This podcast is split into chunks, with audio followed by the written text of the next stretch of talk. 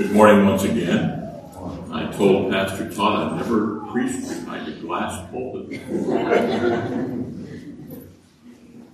always, a, always a first for everything.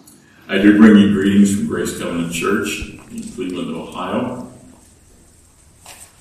It's so good to be apart with you, holding that same confession of faith, believing on the same Lord Jesus Christ. What a privilege it is. Turn with me in your Bibles this morning, if you would, to the book of Ephesians, chapter 4.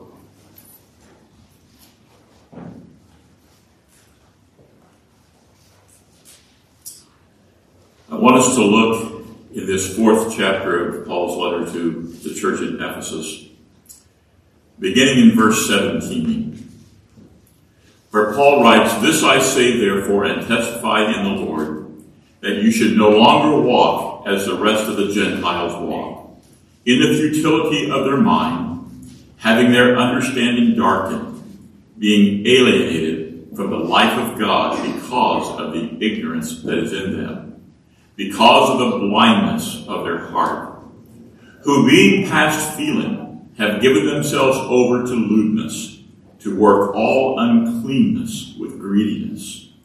But you have not so learn Christ. As we read through this text of Scripture, it's very easy to focus on those characteristics that Paul gives to us of the natural man, what he calls the Gentiles. But I want you to note that the reason he gives us those characteristics of the natural man the reason he speaks of the way the Gentiles walk is so, as verse 17 says, that you should no longer walk in those ways. Why? Because you have not so learned Christ. Would you bow together with me as we ask God's blessing upon the preaching of His Word? Father, what a privilege it is to know that you still today speak to us through your word. And Father, how much we need to hear the voice of your Holy Spirit and not just the voice of a man. Father, you know that the temptation is always before those of us who speak, especially when we come into a new place, to want to impress. But Father, I pray that you would take away any thought of that. That it might be Christ who is lifted up, who is exalted. Father, I pray that as we think through this text of Scripture this morning, that we would see the futility of life apart from Christ and desire to walk as He Himself walked and not in the way of the Gentiles. We pray this in Jesus' name. Amen. A few years ago, I had the privilege of preaching through Psalm 119 with my congregation. And as I got to the end of that long chapter, that long psalm, Psalm 119, I noted that David expresses in that psalm the longing of his soul for the salvation of God, that salvation that we know comes only in the Lord Jesus Christ. And throughout that psalm, David has spoken of the delight that he found in his word, the delight that God gives to those who are his children, and that he gives to only those who are his children. I think of that hymn we sang, solid joys and lasting pleasures. Only God's children know. David spoke of the life that God promises to those who look in faith to Jesus Christ and his death upon the cross for the forgiveness of their sin. In Psalm 16, David speaks of the promise of the fullness of joy to those who look to him as the one who alone can satisfy the hungering and the thirsting of the souls of men and women. At the end of Psalm 119, David cries out to God to give him life. And he is not speaking here merely of life that never ends. He is not speaking of life in the quantitative sense. He is speaking of life in the qualitative sense. The very life of the Lord Jesus Christ himself. You may remember that Jesus, in his great high priestly prayer, as he spoke to his Father, he said, This is eternal life. This is eternal life. That they know you, the Father, and Jesus Christ, whom you have sent. There is no life apart from Jesus Christ. David speaks of life in the sense of all the blessings that God gives to his people. He speaks of life in the sense of that peace that comes from knowing that you are the child of God, that by covenant he has sworn to protect you, to provide for you, for every need that you might have. He speaks of life in the sense of that rightness that we feel within our soul when we are walking in obedience to the commands of God. And God fulfills that longing expressed by David and hopefully expressed by every one of us as he gives his Holy Spirit to us, to his children, so that we may taste here on earth that which we will enjoy in its fullness in eternity. Samuel Rutherford wrote a hymn entitled The Sands of Time Are Sinking. And he wrote these words The streams on earth I've tasted, more deep I'll drink above. There, to an ocean fullness, his mercy does expand, and glory, glory dwells in Emmanuel's land. Now, in this second chapter of Ephesians, the Apostle Paul writes, And you he made alive who were dead in trespasses and sins. What does it mean for a man to be dead in sin and to be made alive in Christ? To be dead in sin means that the life of God that once animated the soul of every man and woman at that time, Adam and Eve, that life that flowed through them no longer flows through the being of men and women. Man is spiritually dead to the life of God. And as a dead body cannot and does not respond to the voice of one who is alive, so the dead soul does not and cannot respond to the voice of God unless it is brought to life by the regenerating power of the Holy Spirit. Paul works out the meaning of being dead toward God in Ephesians chapter 4 and verse 17, and he uses several phrases to do so. He uses the phrase alienated from the life of God because of the ignorance that is in them. Now, the word alienated, I think, is a very descriptive word. You know what it means to be alienated from another person. You can feel the hostility that exists when there is alienation. There's no relationship that draws the two of you together. There are usually angry, hard feelings between you and the other person. Oftentimes, when people divorce, they will give emotional alienation as the reason for why they are divorcing. Now, that's what the word means here as well. There is estrangement between God and man. There is no fellowship, there is no intimacy of any kind with God. And that lack of fellowship and that lack of intimacy with God is what causes a sense of emptiness and dissatisfaction within the soul of every man and woman apart from God. It's an intimacy that Adam and Eve experienced with God before the fall. But when the fall occurred, the life of God departed from the soul of man. Now, this fellowship and this intimacy with God is that alone and I stress the word that alone, which can satisfy the longing heart of every human.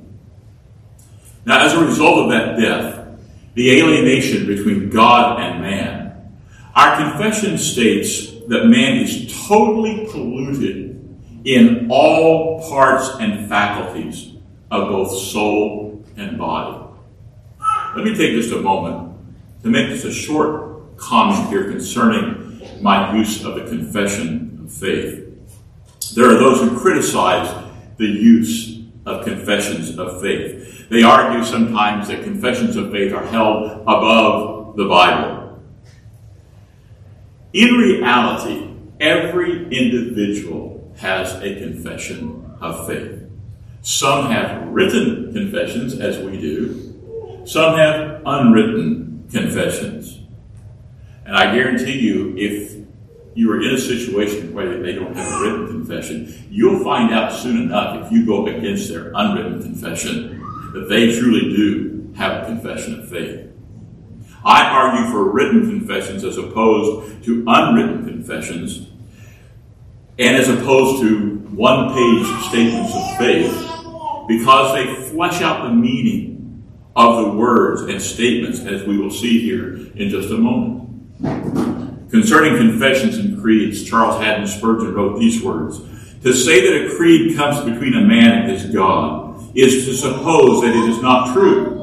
For truth, however definitely stated, does not divide the believer from his Lord. So far as I am concerned, that which I believe I am not ashamed to state in the plainest possible language. And the truth I hold I embrace because I believe it to be the mind of God revealed in His infallible Word. How can it divide me from God who revealed it? It is one means of communion with my Lord that I receive His words as well as Himself and submit my understanding to what I see to be taught by Him. Say what He may, I accept it because He says it, and therein pay Him the humble worship of my inmost soul. Now, this doctrine of man is totally polluted in all parts and faculties of both body and soul means that while man may not be as bad in terms of his actions, he is as bad off as he could possibly be. Though he may not commit every sinful action possible, he is capable of every sin possible. Recently, I was talking with a man who had spent some time in a correctional institution, not as a guard, but as an inmate. And he told me that there's a code among prisoners in a correctional institution that classifies the inmates according to what, the, what crime they might have committed. Some are considered more depraved than others because of that particular offense that they might have committed. What they don't want to admit is the reality that they are all the same. Every one of them contain within themselves the potential to offend in the highest and the worst degree, even according to their own code of conduct. Our confession goes on to state that because all men are conceived in sin and are the subjects of death, they are given up to unspeakable miseries, spiritual, temporal, and eternal. Total depravity, which is what Paul is describing here, total depravity is not just incomparable evil, it is deadness to that lasting joy and the pleasures of God which are eternal. Man in his natural fallen condition cannot conceive of finding deep and abiding joy and pleasure in God. Such talk makes no sense to him whatsoever because he has lost all ability to reason from a spiritual standpoint. The only thing that makes sense to him is what is physical and material. And this is what Paul means when he says that man is alienated from the life of God because of the ignorance that is in him. And the idea of ignorance is not used here to speak of low mental or intellectual ability. It is used of the knowledge of divine things. It is moral, spiritual ignorance. So rather than seek the higher joys and the pleasures that God says in Psalm 16:13 are at his right hand. And notice Christ sits at his right hand. That is where the pleasures of God are to be found. Man instead seeks to fill the emptiness that he feels in his soul with all kinds of lesser joys. C.S. Lewis so poignantly states it that man plays in the mud puddles of life, making mud pies, when there is a vacation at the seashore of which he is not even aware.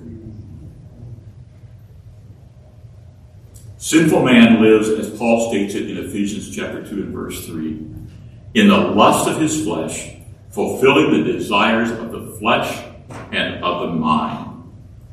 In his ignorance of divine things, man cannot imagine that God's favor, God's mercy, God's goodness, or even the church of God and the fellowship of the saints could possibly bring to his soul lasting joy.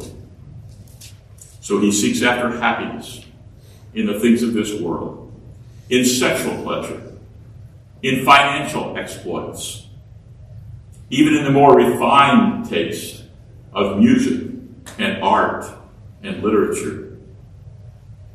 It would have been very easy for me in my younger years to have given myself over to seeking after pleasure in music and music alone. But thank God, He showed me that that is not where ultimate happiness is to be found. It's only in Christ. It's an incredible testimony to the inability of created things to satisfy the human soul. That in this nation we have more ways to entertain people than probably any culture that ever lived. And yet this nation has shown an ever increasing growth of emotional problems. Depression is rampant in our nation. Even in the midst of great crowds, men feel alone. Can you imagine sitting in the Cotton Bowl surrounded by thousands of people in that packed stadium and feeling alone? That's what the unregenerate man or woman feels because they are separated from the life of God. Paul says in chapter 4 and verse 17 the unbeliever walks in the futility of his mind, having his understanding darkened. He thinks he can bring peace and satisfaction to his soul through temporal created things. But only that which is eternal can satisfy the immortal soul of man. Now, it may be that when I speak about finding delight, finding satisfaction, finding joy in the favor and the mercies and the goodness of God, some might be unable to even understand that idea of delight and satisfaction in God and in His Word instead of things of this world. It might make no sense whatsoever. You may not be able to understand any kind of happiness other than that which comes from the various entertainments, like going to Six Flags over Texas, or, or to a Texas Rangers or a Dallas Cowboys game. You may not understand any kind of delight or happiness other than that which comes through making money or achieving a promotion. You might think that the height of satisfaction is a relationship with a particular man or a particular woman. The thought of finding satisfaction in your soul in that which you cannot see, touch, taste, feel, is like a foreign language to you. And if that is the case, is it possible? And we need to examine our souls. Is it possible that you are still in that depraved, unregenerated position? So you are blind to the things of God. It is entirely possible that there is no relationship existing between you and God, but only alienation. Now, Paul further notes that this alienation from the life of God is due to the blindness that is in them. Depravity is not only incomparable evil, it is not only deadness to true life and joy and happiness, it is blindness to true beauty and glory. The writer Isaiah, looking toward the coming of the Messiah into the world, the one who would be the ultimate revelation of the glory of God, described man's response to him. When we see him, the prophet writes, there is no beauty in him that we should desire him. He is despised and rejected by men, a man of sorrows and acquainted with grief, and we hid, as it were, our faces from him. Do you hide your face from that which is beautiful, from that which is glorious? Or do you want to look with longing upon him? The true believer longs for more and more of the glory of Christ. The blindness of which Paul speaks is not the blindness of the physical eyes. It is spiritual blindness brought on by continuous life in darkness. John says that men love darkness rather than light because their deeds are evil. There's that creature that lives in total darkness, the darkness of the caves of the earth. You know that I'm talking about bats. They have physical eyes, but they're blind. It makes its way by a type of inherent radar system, but it sees nothing. And so is man who is born in blindness, in darkness, who lives all of his life in spiritual darkness. Men are born in spiritual darkness, blind to the glories of God, blind to the righteousness and holiness of God, blind from his birth. The Apostle Paul comments on this blindness in 2 Corinthians chapter 4, verses 3 and 4, when he says, But even if our gospel is veiled, it is veiled to those who are perishing, whose minds the God of this age has blinded. Do not believe lest the light of the gospel of the glory of Christ, who is the image of God, should shine upon them. I've had the privilege of going to the nation of Chile three times in the past three years. There's a small group of Reformed Baptist churches there that I've had the privilege of ministering to. And one of the epic events in the life of Chile took place a few years ago when 33 Chilean miners were rescued after spending 69 days trapped underground because of a cave in at the copper mine in which they were working. And when they emerged from the darkness, and some of you may remember seeing this on our own national television, they all had to wear very dark sunglasses because of having spent so much time in underground darkness. The sunlight was blinding to them without those dark sunglasses. And though it was difficult for them to emerge into the light, it would have been far, far worse for them to have been left in that mine where they would eventually have gone blind and eventually would have died. Now take careful note that this ignorance in which man lives, this blindness which affects man, is a willing ignorance. A blindness, and it's hard to fathom as Christians, but it's a blindness that the unregenerate man or woman cheerfully and willingly embraces. Can you imagine wanting to be blind?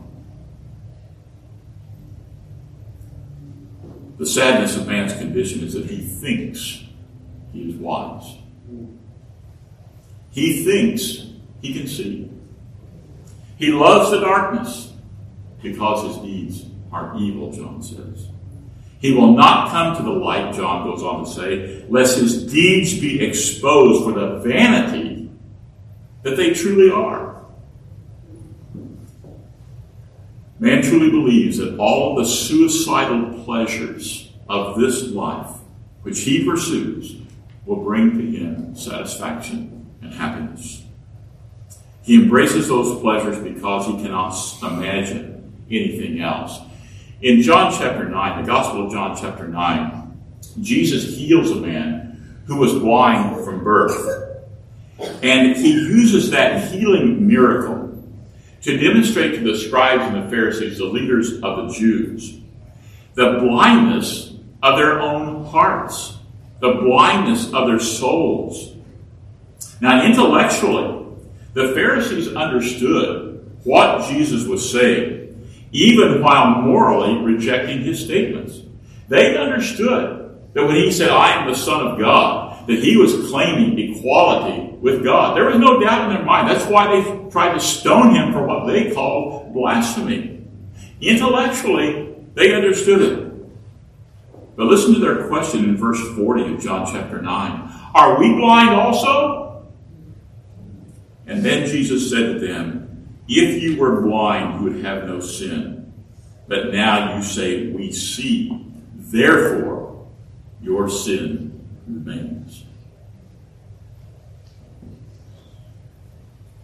The interaction with the Pharisees illustrates well, I think, the maxim that it's difficult to win an argument with an intelligent person. It's even more difficult to win an argument with an ignorant person, but it's impossible to win an argument with a willfully ignorant person. It's only when one admits his blindness that he has any hope of seeing. Jesus exhorts the church in Laodicea in the book of the Revelation because they do not know that they are wretched, poor, blind, and miserable and naked. And so he says, I counsel you to buy from me gold refined in the fire that you may be rich, and white garments that you may be clothed, that the shame of your nakedness may not be revealed, and anoint your eyes with eye salve that you may see. The eye salve of which Jesus speaks is the gospel of the Lord Jesus Christ. Paul says in 2 Corinthians 4, verses 3 and 4, that it's the gospel that will open the eyes the glory of Christ. And so I ask you again, when I speak of the gospel, of, the glories of Christ, are you able to see and comprehend that of which I'm speaking? When I speak of valuing the glory of Christ, above everything else. Does that have meaning to you? When I speak of setting your eyes on those things that are eternal, those things that are good and lovely, do you see them that way? If not, could it be that you're still living in darkness? Do you still value the darkness? Do you spend your time entertaining yourself with the deeds of darkness rather than enjoying the light of the glory of God in the face of Christ Jesus.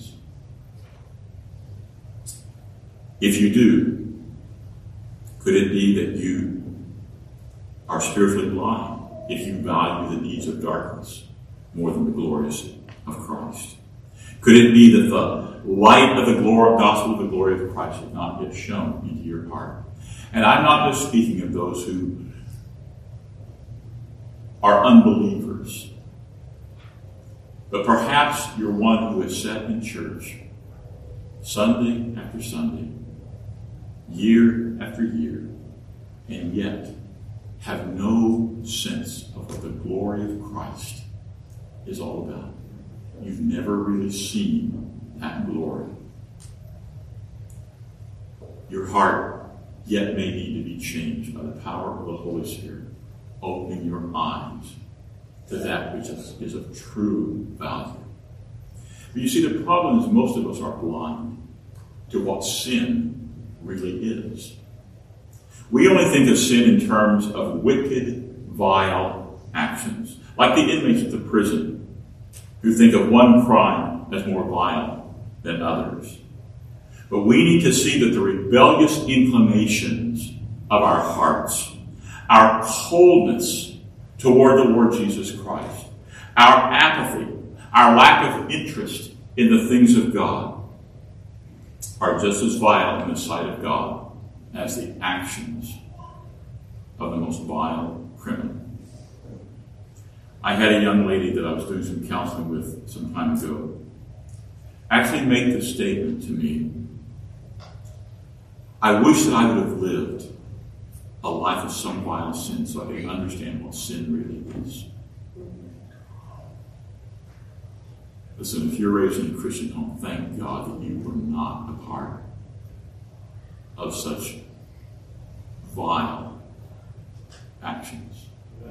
Thank God that He spared you from that. Because you see, what she didn't realize is that her apathy was vile in the sight of God. To see the glory of Christ and turn your head away from it and not care. That's to slap God in the face. And she didn't even realize it. If you're a relatively new believer, you should be aware that it may take some time for your eyes to adjust to the light of God. When I wake up in the morning, I stumble into the bathroom where I turn on the light. And for the first few moments, when my eyes adjust, I almost want to go back into darkness. But then, as my eyes begin to adjust, I like the light. I don't want to go back into darkness anymore. So, as we see more and more of the glory of Christ, we will not want to go back into the darkness. There's an old hymn, some of you may know it. Turn your eyes upon Jesus, look full in his wonderful face, and the things of earth will grow strangely dim in the light of his glory and grace. The Apostle Paul goes on to say concerning the depravity of man that it leads to the point where a person is past feeling. In my mind, this is the most scary attribute of the unbelieving man, that he is past feeling. What does Paul mean? The word literally means to become callous or insensitive to pain. If you, for some reason, have become insensitive to pain, you may touch something that is very hot and not know that it has done inconceivable physical damage to you until it's too late. And so it is with a person who continues in his depravity. He loses any sense of the wrongness of sin those pricks of conscience which he once felt, he no longer feels. What once brought at least an element of grief and sorrow when committed, now no longer is of any concern at all. And indeed, I have seen people who boast and glory in that which once brought grief and sorrow. What we do not realize if we do not understand the nature of sin, is that it is an unseen cancer eating away at the very fabric of our souls. A few years back, a book was written by a man by the name of Pierre von entitled That Day Alone. And in that book, he tells the story of, a of Nazi troops who arrested a Jewish rabbi, forced him to remove all of his clothing, including his wedding ring, bent him over a barrel and beat him numb with a leather strap. Some, they laughingly said, for Abraham, some for Isaac, and some for Jacob. Then they unfastened him and they set him on display, and the brown shirts arranged themselves, he says, in a semicircle around the table. One walked over with a pair of scissors. He cut off the left side of Rabbi Warner's hair. Then he took hold of the rabbi's beard and he cut the right side of it away. And then he stepped back. The troopers laughed and slapped their sides. Say something in Hebrew, the SS captain ordered. Thou shalt love the Lord thy God with all thy heart. The rabbi slowly pronounced the Hebrew words. But one of the other officers interrupted him. Were you not preparing your sermon this morning? He asked him. Yes, said the rabbi. Well, you can preach it here to us. You'll never see your synagogue again. We've just burned it to the ground. Go ahead. Preach your sermon, he cried out. All quiet now, everybody. Jacob is going to preach a sermon to us. Could I have my hat? asked the rabbi. Can't you preach without a hat? The officer asked him, Give him his hat, he commanded. Someone handed the rabbi his hat and he put it on his head. The sight made the SS men laugh no more. The man was naked and he was shivering. Then he spoke. God created man in his image and likeness, he said. That was to have been my text for this coming Sabbath. It is hard for me when I read those words to imagine such inhumanity. It's hard for me to imagine a man treating another man as the Nazis treated the Jews and having no pangs of conscience about it. But the reason they had no pangs of conscience about it is because they were past feeling. They were so desensitized to their own wickedness that they did not even realize that what they were doing was destroying their very own souls. Brothers and sisters, this is why we must put sin to death. This is why we cannot allow sin to have any foothold in our lives. Paul says in Romans 12 that we are to put on the Lord Jesus Christ and make no provision for the flesh with all of its lust. The very text that brought St. Augustine to faith in Christ. If you do not put sin to death, whatever sin it may be that you're entertaining in your life, it will destroy you. It will eat you from the inside out. The Confession of Faith once again speaks to this depravity of man when it says that because of the corruption of this sin, man becomes wholly inclined to evil and disabled by sin. That's what we mean by the total inability of man.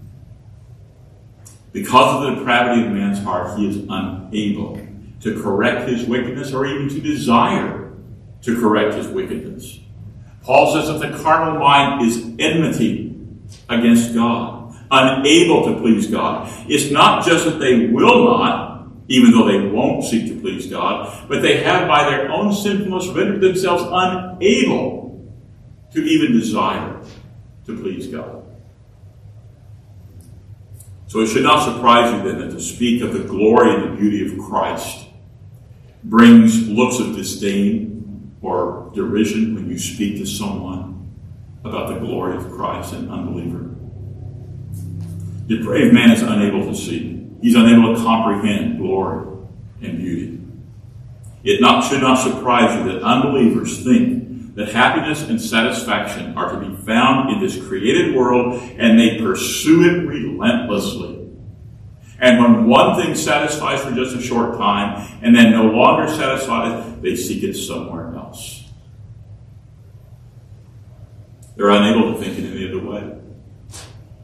They are dead to the life of God, which brings those solid joys. And notice the word lasting pleasures. The writer of Hebrews expresses it well when he talks about Moses forsaking Egypt, choosing rather to be identified with Christ than the pleasure, the passing pleasures of Egypt. Until God in His sovereign grace shines the light of the knowledge of the glory of God into the heart of any particular man or woman, he will not see the glory of Christ. Now, if you are not a Christian, if you are still in that state of utter depravity, you may be thinking to yourself with, well, if I've been rendered unable, if there's nothing I can do, then there's just nothing I can do. And I plead with you, do not think like that. Paul says that if you think in that way, if you continue to live according to the lust of your flesh, fulfilling the desires of the flesh and of the mind, that you are by nature a child of wrath. You stand under the wrath of God. You've chosen to love darkness instead of the glorious light of Christ. You despise the glory of God when it is of greater value than all else. You've refused to turn to Christ as that one who can satisfy the soul, choosing instead the mud pies of this world. And For that the wrath of God is upon you. You've chosen alienation from Him instead of the joy of intimacy and fellowship with Him. You've placed yourself in a position to experience the horror of His wrath, being alienated from Him throughout eternity. So do not say there's nothing I can do. Paul spoke to a group of philosophers in Athens, and he told them that God commands all men everywhere to repent. Because, he said, he's appointed a day in which he will judge the world in righteousness by the man whom he has ordained, the man Jesus Christ. Your responsibility before God is to bow in humble submission before him, confessing your sin and your depravity, seeking his forgiveness, and trusting him to open your eyes to that which is true glory and true beauty.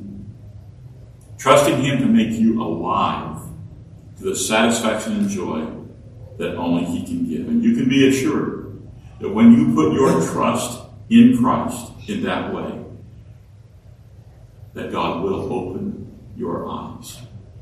You will no longer live in blindness. Just as surely as Christ opened the eyes of the man who was born physically blind. You will see and understand his glory as you never before understood it. You'll no longer live in ignorance of the delights of joy and satisfaction guaranteed by God through his Son, the Lord Jesus Christ. Now, I would assume this morning that I am speaking to people primarily who have come to know Christ, who have seen your sin, who have had your eyes open to the glory of Christ. So Paul's words then are for you.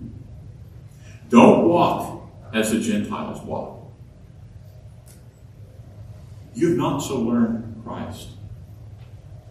Put those things away. Live in the light of the glory of Christ. Don't chase after the things of this world. They're dead ends. They go nowhere. Seek after the pleasures of God that are his, at his right hand. Seek it. Seek them. And don't quit seeking those things that are at the right hand of God. From his throne flow rivers of pleasure. Drink deeply from them because of that is what you have learned of Christ. Would you pray together? Father, we thank you this morning that you have opened our eyes to the glory that is in Christ. That you've caused us to see the futility of seeking the things of this world.